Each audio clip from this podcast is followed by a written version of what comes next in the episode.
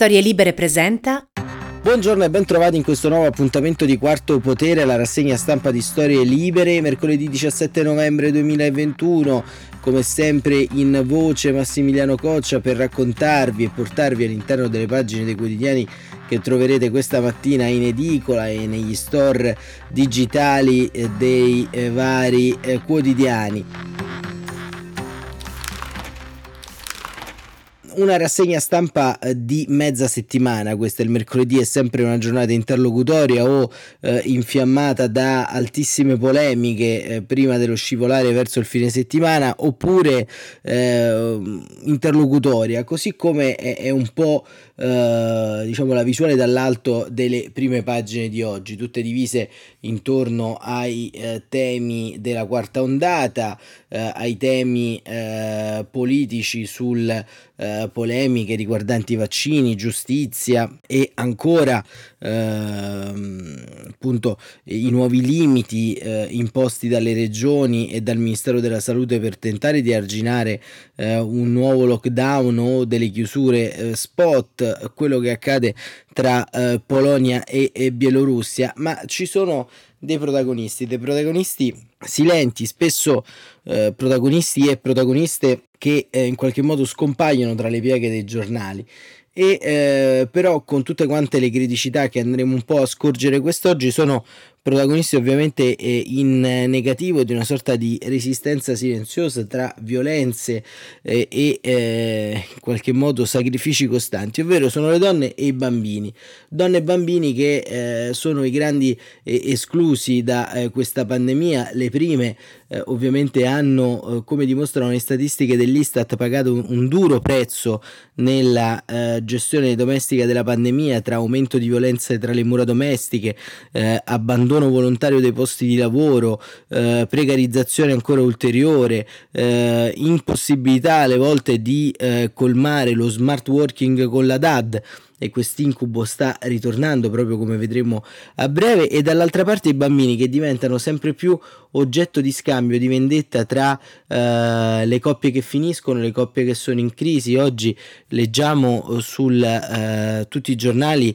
la tristissima storia di Mattias, un bambino di eh, dieci anni ucciso con una coltellata in gola dal padre eh, a Vetralla in provincia di Viterbo, il padre che non accettava il, eh, la fine della relazione con la madre, il padre che tra l'altro è scappato da un reparto eh, Covid, e eh, dall'altra parte, lo abbiamo raccontata ieri ma lo leggeremo eh, anche con un eh, fondo che unisce, un editoriale che unisce la questione educativa e eh, la questione eh, delle libertà, eh, la eh, storia della ragazza bengalese di Ostia eh, costretta a denunciare i propri genitori per sfuggire a un matrimonio combinato in eh, patria, e questo appunto leggeremo il commento di eh, Mattia Feltri, e poi eh, Alfonso Signorini eh, che eh, nella giornata di eh, lunedì si è lanciato con una sorta di fatua contro l'aborto, ehm, e tra un collegamento e l'altro il Grande Fratello V I P, eh, dicendo un noi, un plurale, noi siamo contro ogni forma di aborto. Ancora una volta il corpo delle donne criminali, ancora una volta il corpo delle donne eh, vessato dal eh, dibattito oh, pubblico. E quindi scuola, eh, questione eh, femminili, pari diritti, pari opportunità e diritti dell'infanzia sono anche al centro eh, di quello che sta avvenendo eh, sulla eh, cortina di ferro, come eh, la chiama il Manifesto in edicola quest'oggi, ovvero lo scontro tra Polonia e Bielorussia, bambini lasciati al freddo, eh, migranti siriani ed iracheni eh, bersagliati da un lato e dall'altro dalla polizia bielorussa che li spinge verso il confine polacco e la polizia polacca che li respinge verso il confine bielorusso. Eh, Lukashenko gioca con i destini d'Europa eh, sulla pelle di bambini migranti in temperature glaciali, e, e questo diciamo è forse l'Europa che abbiamo costruito, l'Europa che sostanzialmente ci siamo sempre rifiutati di eh, vedere. Ma iniziamo proprio con eh, la prima pagina di Repubblica in merito alla D A D. Scuola, il ritorno della D A D, aumentano i contagi e le lentezze della A S L, tamponi eh, spingono di nuovo gli istituti verso la didattica a distanza. E eh, Ilaria Venturi scrive: crescono i contagi soprattutto tra i bambini non vaccinati alla materna e alla primaria, le scuole sono già in crisi nel gestire le quarantene, le aziende sanitarie in affanno e torna la D A D, doveva essere scongiurata, il nuovo protocollo lo prevedeva ma la sua applicazione arriva con due settimane di ritardo ed è confusa, sospira Paola Laureti, tre figli, sette quarantene dallo scorso anno, non si esce dal tunnel e ora sembra che siamo ritornati all'anno zero, l'ultima fatta per la figlia alla primaria, le Corone di Spoleto, dodici giorni di isolamento dal quattro novembre a causa di un cluster di contagi amplificato dall'effetto festa di Halloween a cui aveva partecipato la classe. Per il tampone ci hanno chiamato solo l'otto per un ritardo della scuola, due ore di fila, cosa mi è successa prima, ma qui il personale sanitario è ridotto all'osso. Non solo in Umbria, dappertutto i rappresentanti dei genitori in Emilia Romagna denunciano scuole in D A D per lentezza della sanità anche se abbiamo meno contagi dello scorso anno. Cosa si è fatto in tutto questo tempo? I presidi con Antonello Giannelli della N P rincarano una dose, quasi sempre le autorità sanitarie non intervengono tempestivamente, la tanto demonizzata D A D sta riacquistando le posizioni perdute. A incepparsi il meccanismo che prevede con il nuovo protocollo a firma dei ministeri della salute e dell'istruzione due tamponi, uno subito per far rientrare a scuola se tutti negativi, la classe con un caso positivo e i vaccinati con due contagiati, il successivo dopo cinque giorni, ma non funziona, denunciano presidi e famiglie. E si è constatata l'impossibilità di gestire due tamponi che finiscono col sovrapporsi, spiega Cristina Costarelli dell'Associazione Nazionale Presidi del Lazio. Nel fine settimana la sanità pubblica non risponde, lamenta Anna Maria Catalano, preside del liceo scientifico Cannizzaro di Palermo, e c'è confusione tra le note ministeriali e le prassi delle aziende sanitarie locali e così gli studenti vanno in D A D e ci restano più giorni del dovuto. Chiara De Lucchi, un figlio del tecnico Da Vinci di Parma, arrabbiata. La sua classe è stata messa in D A D per cinque giorni solo in via precauzionale. Trovo allucinante che la scuola si fermi mentre i ragazzi possono comunque uscire. Ci vuole chiarezza sulle quarantene. Il ministro Bianchi tiene il punto. Non temo un ritorno in D A D, stiamo lavorando con le autorità nazionali e locali per continuare a garantire un anno sereno in presenza. Parla dall'inaugurazione del Salone Orientamenti a Genova e aggiunge: la scuola oggi è in sicurezza, il novantacinque per cento del personale ha fatto la prima dose di vaccino, il novantadue per cento ha fatto la seconda e stiamo andando a grandi passi verso la terza. I ragazzi tra i sedici e i diciannove anni sono sopra l'ottantaquattro per cento, però non stanno solo a scuola. Controlliamo la situazione minuto per minuto. Ma i dati nazionali sulle classi in quarantena non ci sono, scrive Ilaria Venturi. L'aumento nelle ultime due settimane è stato un bollettino che arriva dalle A S L locali, più che raddoppiate, da quaranta a novantacinque le classi in quarantena delle Marche, da venticinque casi a sessantaquattro alunni isolati in una primaria a Mira, in provincia di Venezia, da tredici a ventisei classi in quarantena su centootto all'istituto Albignese in provincia di Padova, aumento a Bologna dal quindici ottobre a oggi del centosessanta per cento dei casi tra i bambini e ancora le classi in quarantena in Piemonte passano da duecento a duecentotrentaquattro. La Toscana da oggi è corsa ai ripari con un sistema basato sul Q R code che elimina prenotazioni dei tamponi e moduli e accelera via app la comunicazione di esiti e certificati per il rientro. Modello, scrive Ilaria Venturi, che alcune regioni, tra le quali l'Emilia Romagna, potrebbero adottare, ma c'è anche chi sta segnalando al Ministero che la fase epidemica è tale che forse bisognerebbe ripensare il documento. La risposta che danno i tecnici da Roma è che il documento non ha un'applicazione tassativa, si capirà a breve e se qualcuno deciderà di procedere ancora con il vecchio sistema, quarantena immediata per tutti, la classe con un caso e dunque più scuola a distanza. E quindi questo è, diciamo, il panorama che si vive all'interno eh, delle eh, scuole, e proprio all'interno delle scuole c'è la questione relativa alla eh, appunto eh, prima dose per i bambini, perché come sempre riporta eh, Repubblica eh, lo studio della eh, D E I S, la Fo- Salute e Fondazione Kessler ha simulato il numero di vittime se non fosse partita la campagna, dodicimila vittime in più, oltre il novanta per cento inclusa la fascia tra i cinque e gli undici anni. E eh, appunto sulle vaccinazioni dei bambini sostanzialmente si gioca eh, una partita molto importante, come eh, scrive eh, appunto eh, Michele Bocci su questo articolo, perché eh, oltre appunto le morti evitate si deve raggiungere il novanta per cento delle vaccinazioni. I ricercatori hanno lavorato sul futuro qual- calcolando in questo rapporto quale copertura vaccinale permetterebbe il ritorno alla vita precedente della pandemia. E qui ricorre un numero già citato da molti esperti: la normalità si riacquisterebbe solo se si coprisse il novanta per cento della popolazione con i medicinali a R N A messaggero, tenendo conto anche dei bambini tra i cinque e gli undici anni, per i quali il vaccino dovrebbe essere autorizzato all'inizio di dicembre. L'obiettivo è ancora distante, visto che siamo all'ottantaquattro per cento degli over dodici che hanno ricevuto la somministrazione di due dosi. Comunque l'aumento della diffusione della vaccinazione darà ulteriori margini per le riaperture, quindi continuerà a produrre effetti positivi sul versante della socialità, che oltre ovviamente in termini di risparmio di malattie gravi e vite umane. E sì, perché in tutto questo le classi sociali ancora più svantaggiate, nonostante i disoccupati e, e via dicendo, sono soprattutto anche eh, i malati, malati di malattie eh, oncologiche, di malattie cardiache, che vedono rinviarsi, e nell'arco di questi giorni col ritorno dei reparti speciali eh, per il Covid sono state nuovamente spostate eh, prestazioni mediche di controllo, prestazioni mediche di eh, post interventi. Insomma, vaccinarsi significa anche eh, far ritornare alla normalità il sistema sanitario nazionale, che non è crollato sotto i colpi eh, di centinaia di migliaia di ricoveri nell'arco di questi ventiquattro mesi, ma che rischia adesso, proprio per una posizione di fragilità tra le due ondate, la terza e la quarta, di trovarsi in una situazione di emergenza.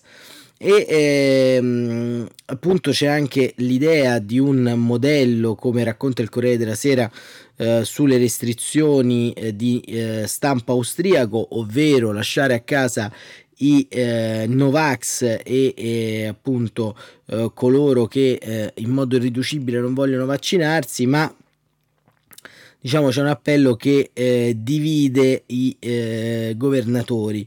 Eh, davanti alla curva del contagio, scrive sul Corriere eh, della Sera ehm, Adriana Logroscino, eh, davanti alla curva del contagio che continua a puntare verso l'alto, la politica è alle prese con la ricerca di un difficile equilibrio. L'allarme c'è e risuona forte, ma non si dovrebbe compromettere il Natale con nuove chiusure. Così le misure per contenere la pandemia sono di nuovo terreno di scontro tra leader di partito, tra esponenti dello stesso partito, tra livelli istituzionali centrali e locali. Al centro, come dicevamo, lo scontro sul modello eh, austriaco. Accendono il dibattito cinque presidenti di regioni, del centrodestra e uno del P D. Eventuali lockdown riguardino i non vaccinati. Il modello è regolarmente in vigore in Austria da due giorni, ma applicata allo schema italiano dei passaggi di colore e alle ri- relative limitazioni. Federica, presidente del Friuli Venezia Giulia, martoriato dai contagi e a rischio zona gialla, già da lunedì prossimo sostiene: eventuali nuove chiusure non devono essere pagate da chi si è vaccinato. Nel caso del passaggio di colore, le restrizioni si applichino ai non immunizzati.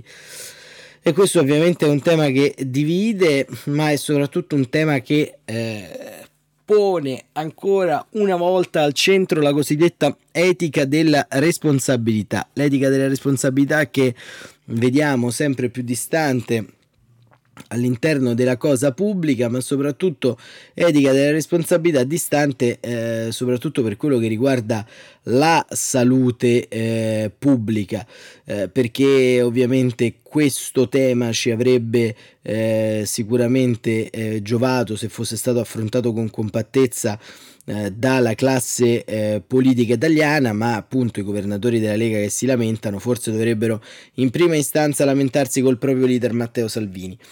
Ma apriamo questa pagina di politica estera in merito alla eh, Polonia e alla Bielorussia. eh, caos al confine, molti intrappolati nella terra di mezzo. Sul Corriere della Sera un reportage di Andrea Nicastro, e scrive: ieri mattina nella foresta tra Bielorussia e Polonia la polizia di Minsk ha rastrellato circa tremilacinquecento migranti, soprattutto dal Medio Oriente, li ha ammassati davanti al valico di frontiera tra Bruzgi in Bielorussia e Kuznica in Polonia. La striscia di asfalto di solito è chiusa da una semplice sbarra bianca e rossa, ma visto il rischio di questi giorni l'effetto dissuasorio è stato rafforzato con una consistente matas- matassa di filo spinato. I doganieri polacchi sostengono che i colleghi dall'altra parte del confine abbiano fisicamente aiutato i migranti a tagliare la barriera perché sfondassero in massa verso la Polonia e quindi l'Unione Europea. Per compiere il loro dovere, cioè impedire l'ingresso in Europa di persone senza visto, i polacchi hanno usato gas lacrimogeni e ancora peggio cannoni ad acqua. I migranti avrebbero lanciato sassi, tanto che tre agenti sono rimasti feriti, ma l'offensiva è stata brillantemente respinta. Peccato che nel pomeriggio a Bruzgi il termometro non ha superato i cinque gradi e di notte si è scesi allo zero.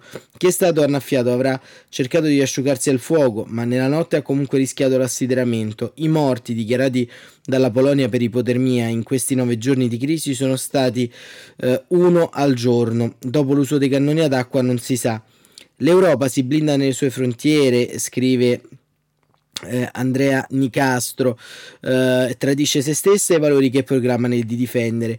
Eh, quanto appena raccontato infatti è riferito sulla fiducia concessa ai rapporti delle forze di sicurezza polacche, una versione di parte che è possibile verificare solo sommariamente con le immagini inviate dagli stessi migranti a parenti e O N G.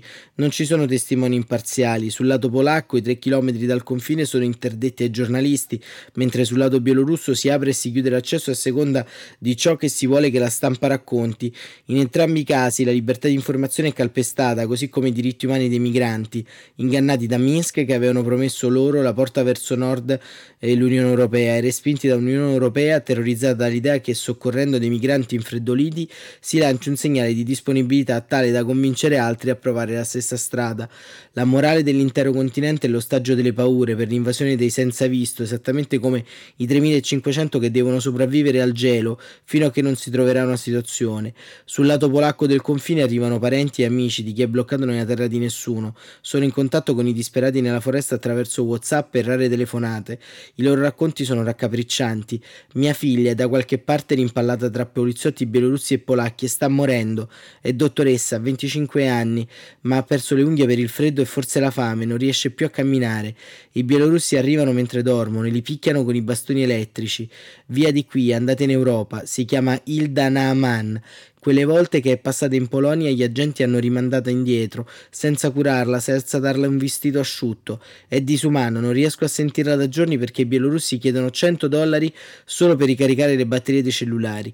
Il racconto dell'orrore di queste padri, esuli da anni in Svezia, si aggiunge a quelli di altri parenti arrivati al confine. Si parla di bielorussi infiltrati tra i migranti per guidare la carica contro le recinzioni, di altri che picchiano, taglieggiano, negano aiuto. Non molto diverso da quel che devono fare i polacchi pur di dimostrare ad altri aspiranti migranti che di lì non si passa. La speranza è negli accordi bilaterali con i paesi di origine. L'Unione Europea ha ottenuto dall'Iraq la promessa di rimpatriare chi volontariamente accetterà il volo governativo. Altri paesi potrebbero imitarlo, ma è bene che si faccia presto. Ecco, questa raccapricciante corrispondenza dal confine europeo tra Bielorussia e Polonia è forse, diciamo, il pugno allo stomaco più, più forte che, che possiamo leggere eh, sui giornali, e i giornali sono pieni, fortunatamente, per il coraggio e la dedizione di tanti colleghi giornalisti nel raccontare quello che avviene, ma sono anche pieni fondamentalmente di eh, azioni eh, ai limiti e oltre i limiti dello Stato di diritto. Ecco, ma è questa l'Europa che abbiamo immaginato, è questa l'Europa per la quale abbiamo combattuto, e questa è l'Europa per la quale abbiamo eh, sfidato eh, sostanzialmente le nostre appartenenze nazionali, ma soprattutto è questa l'Europa che hanno in mente eh, gli attori del patto di Visegrad, eh, la Russia di Putin che continua a spingere eh, verso eh, diciamo il blocco ad est eh, dell'Unione Europea, e questo è veramente quello che siamo pronti a lasciare in eredità alle generazioni che verranno dopo. Uh, un uh, campo di battaglia fatto eh, sotto eh, la neve e, e, e fatto sostanzialmente di deprivazioni fisiche a donne e bambini. Sono donne e bambini i nemici di eh, questo continente, non sono forse gli speculatori, i trafficanti di droga, i trafficanti di esseri umani, i trafficanti di valuta, eh, coloro che costituiscono eh, strutture offshore nei paradisi fiscali? Ecco, qual è la cosa che ci spaventa di più? La ragazza di venticinque anni, dottoressa Ilda Naaman, che ha perso le unghie per il freddo, o centinaia di migliaia di eh, persone che dalla comoda stanza di casa loro gestiscono le economie illegali eh, di mezza Europa?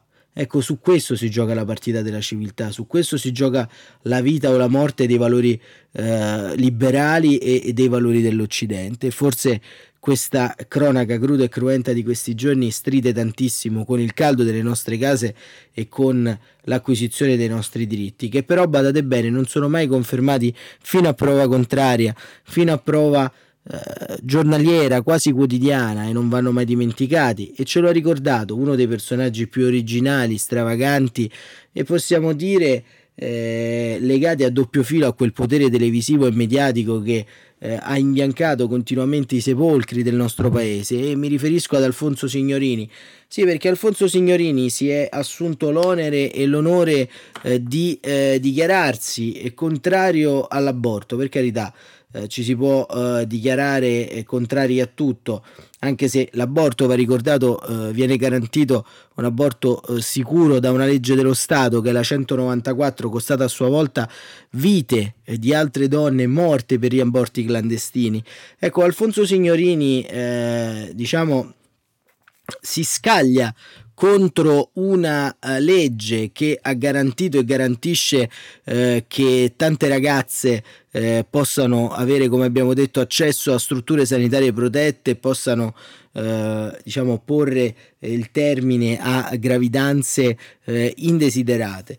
Ma eh, con quale impunità Alfonso Signorini ha fatto questo? Ha fatto questo tacciandosi dietro un noi, un noi che ovviamente eh, non si sa chi ben rappresenta, un noi che forse rappresenta l'azienda di cui fa parte, Mediaset, che però ci offre sostanzialmente da eh, decenni, con il Grande Fratello, il Grande Fratello V I P, con tante altre eh, trasmissioni, lo spettacolo di un degrado morale, etico e culturale e strumentale all'interno del nostro paese. E quindi, a nome di chi parla? E, e sulla stampa Adriana Marmiroli eh, ci fa un quadro di eh, quello che è accaduto. Contrari all'aborto, bufera su Signorini per la frase in diretta. Eh, si parte parlando di cani e si arriva a Signorini che dice: noi siamo contrari all'aborto in ogni sua forma, anche a quello dei cani. Ecco, accade lunedì sera al Grande Fratello V I P, l'aborto e la legge che lo tutela periodicamente rimessi in discussione, è tema che fa fibrillare in Italia, inevitabile che scaturisce anche polemiche sui social si infiammassero.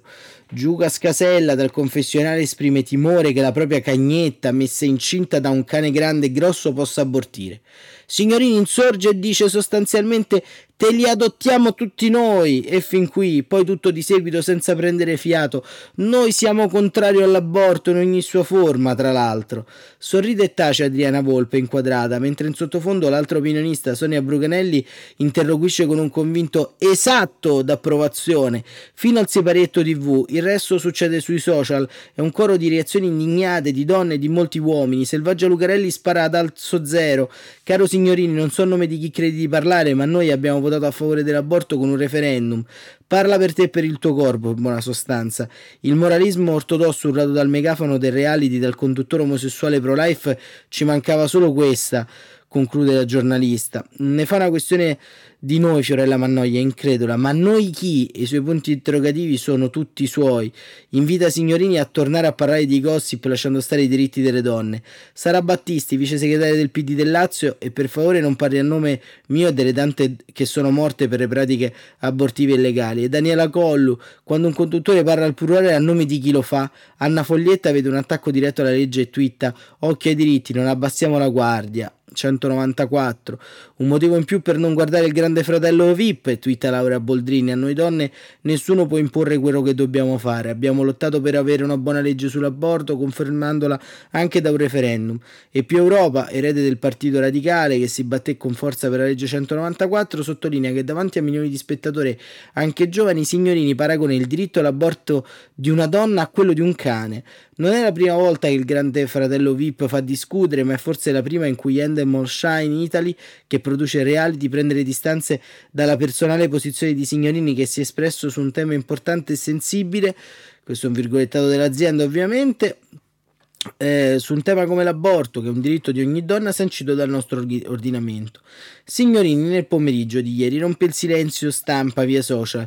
Tra i diritti civili per i quali mi batto da sempre ci sono il rispetto e la difesa della libertà di pensiero, un principio che difendiamo, anzi difendo, con assoluta fermezza. Con lui si schiera Paolo Brosio, eh certo, l'armata Brancaleone dei personaggi. Signorini non deve chiedere proprio scusa a nessuno. Chi è favorevole all'aborto ha le mani insanguinate, se sei contro l'aborto lo devi rendere esplicito. La leader di Fratelli d'Italia Giorgia Meloni non entra nel merito dell'aborto ma invoca solidarietà ad Alfonso Signorini, vittima di un linciaggio online per aver espresso un'opinione. Mario Adinolfi del Popolo della Famiglia esige per l'idea pro-life il diritto di cittadinanza. Il senatore Villon, scusate ma io devo continuare a leggere, tra poco uscirà anche Carletto il principe dei mostri, eh, interviene per parlare di quelle che lui definisce eterne leggi della natura e per dire che la vera libertà e la vera tutela della donna passano dalla verità sulla vita nascente. In molti hanno deciso di replicare in difesa della centonovantaquattro postando un video di Oriana Fallaci, quando durante un dibattito in cui si parlava di legge sull'aborto si è espressa senza mezzi termini. A restare incinta siamo noi donne, a morire partorendo e abortendo, non abortendo siamo noi donne, e che la scelta quindi tocca a noi. Siamo noi a doverla prendere, che a voi piaccia o non piaccia.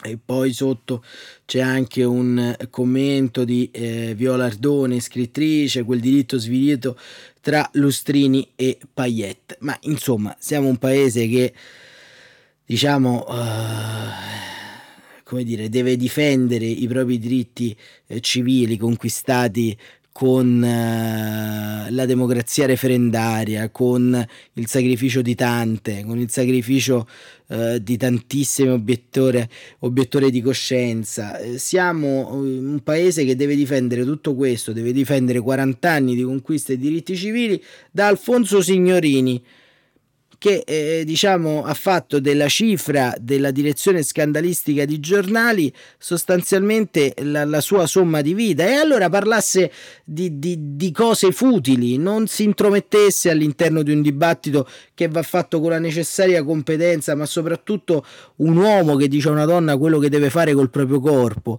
è sostanzialmente nel duemilaventuno impossibile da tollerare. Non c'entra niente la libertà di pensiero, c'entra la libertà di autodeterminazione. E quando si parlava del confine labile del D D L Zan, eh, sostanzialmente mi verrebbe da dire che chi ripaga da tutte quante queste microaggressioni centinaia di migliaia di donne all'ascolto anche stamattina o all'ascolto eh, in quella serata, o che hanno visto queste affermazioni sui social, che magari hanno vissuto sulla propria pelle eh, un'esperienza di violenza, che hanno vissuto sulla propria pelle un aborto, che hanno scelto liberamente, consapevolmente e anche felicemente di abortire, perché appunto ogni scelta è dettata dalla propria interiorità. E su questo però non c'è diritto di avere libertà di pensiero e di vedere tutelata la propria libertà di pensiero. Lo fanno sempre i maschi bianchi, in questo caso omosessuali, pro-life, che però vanno bene al regime, al regime del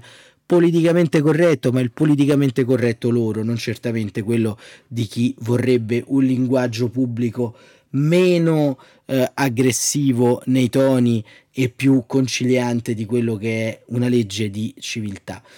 Ma eh, sempre sulla stampa mi eh, va di leggere eh, sostanzialmente questa mattina il eh, fondo, l'editoriale, il buongiorno di Mattia Feltri. Insomma, nei giorni passati ho criticato anche eh, aspramente Mattia Feltri sulle posizioni relative al D D L Zan, però il buongiorno di questa mattina merita davvero.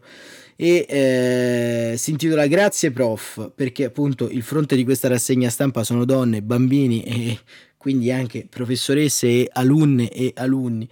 Forse perché ho una figlia di quindici anni non riesco a togliermi dalla testa, scrive Mattia Feltri, la ragazzina di quattordici è andata dai carabinieri a Ostia a raccontare delle botte prese a casa, e poi non è che voglio togliermela dalla testa, è l'ultima cosa che voglio fare, e allora ci penso ancora, cerco di immaginarmela, cerco di immaginare la professoressa da cui è stata presa per mano e accompagnata alla liberazione, per quanto dolorosa.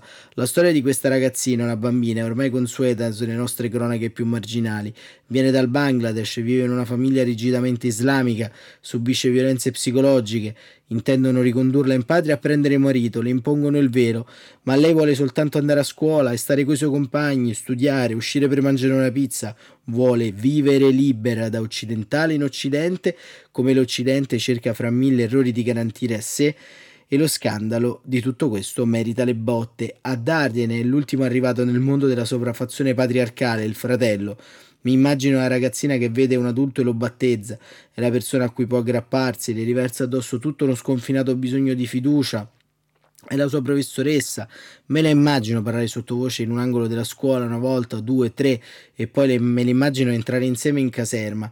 Penso alle decine di ragazze come lei di cui abbiamo saputo e delle migliaia di cui non abbiamo saputo nulla, e io davvero non so pensare a più a un più maestoso baluardo dell'Occidente di queste ragazze, che un Occidente tremebondo non riconosce come sue, tranne una meravigliosa professoressa. E questo era il buongiorno di eh, Mattia Feltri, un eh, buongiorno importante a mio avviso, e purtroppo un buongiorno che eh, cozza però anche su altre notizie terribili eh, che arrivano sostanzialmente dal viterbese, perché lo abbiamo detto, lo abbiamo detto in apertura, e, e questa diciamo è, è anche stata una giornata, eh, quella di ieri, eh, in cui eh, Mattias eh, è stato sgozzato. Mattias aveva dieci anni, è stato sgozzato dal padre per vendetta come punizione per l'ex compagna.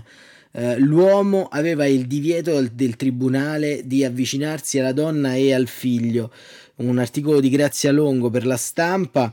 Eh, la furia omicida che travalica l'amore per il proprio figlio, il desiderio di farla finita, la vendetta nei confronti della moglie, privandola del suo bene più prezioso, il figlio appunto. C'è un po' di tutto nella tragedia che si è consumata ieri pomeriggio a Cura di Vetralla, in provincia di Viterbo. Un uomo di quarantaquattro anni, polacco, operaio disoccupato, ha ucciso il figlio di dieci anni tagliandogli la gola con un coltello da cucina.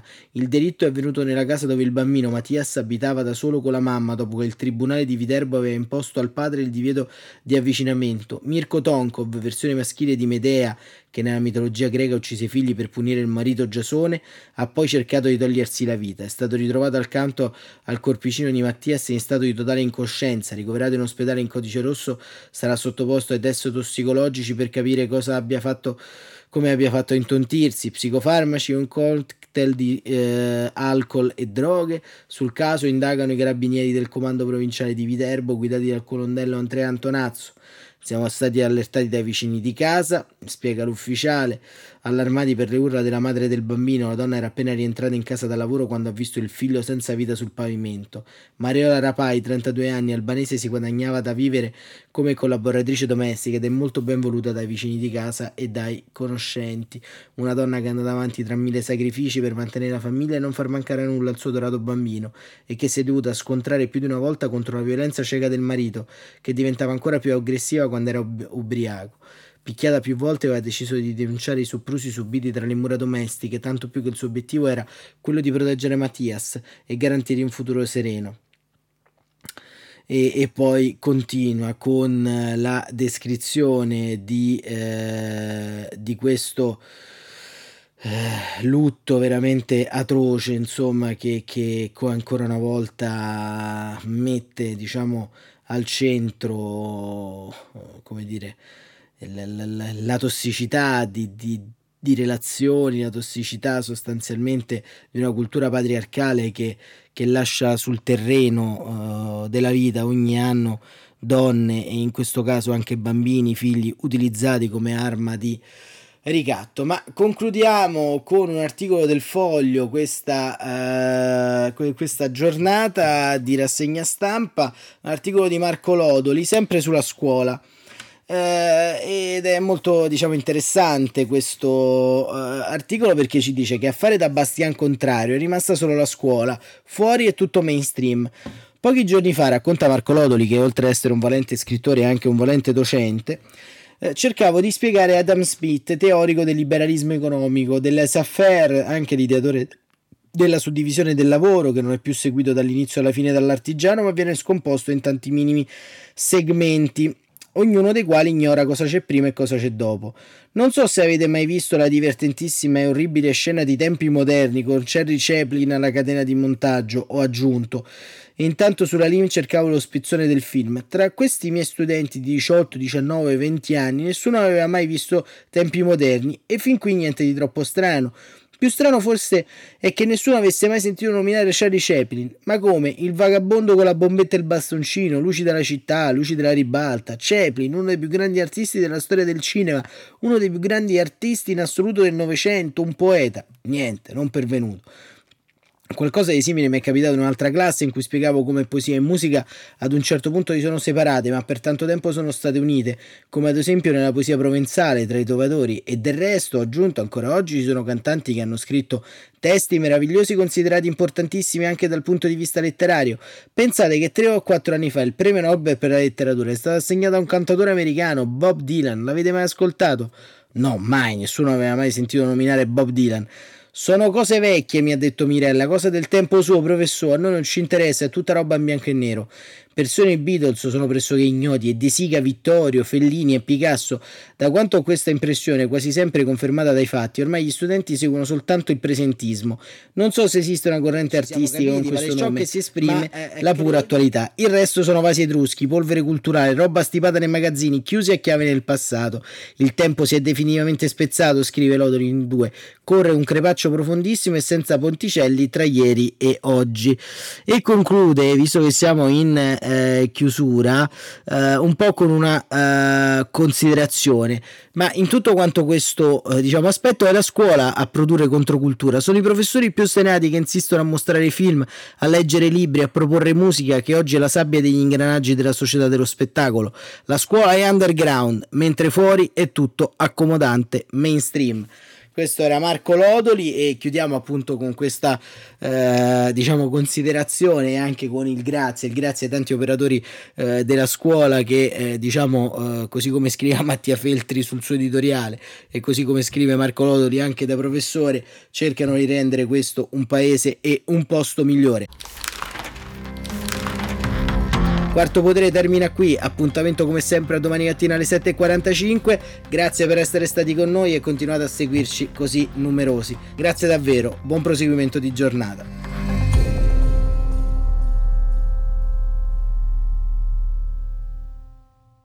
Una produzione storie libere punto effe emme di Gianandrea Cerone e Rossana De Michele, coordinamento editoriale Guido Guenci.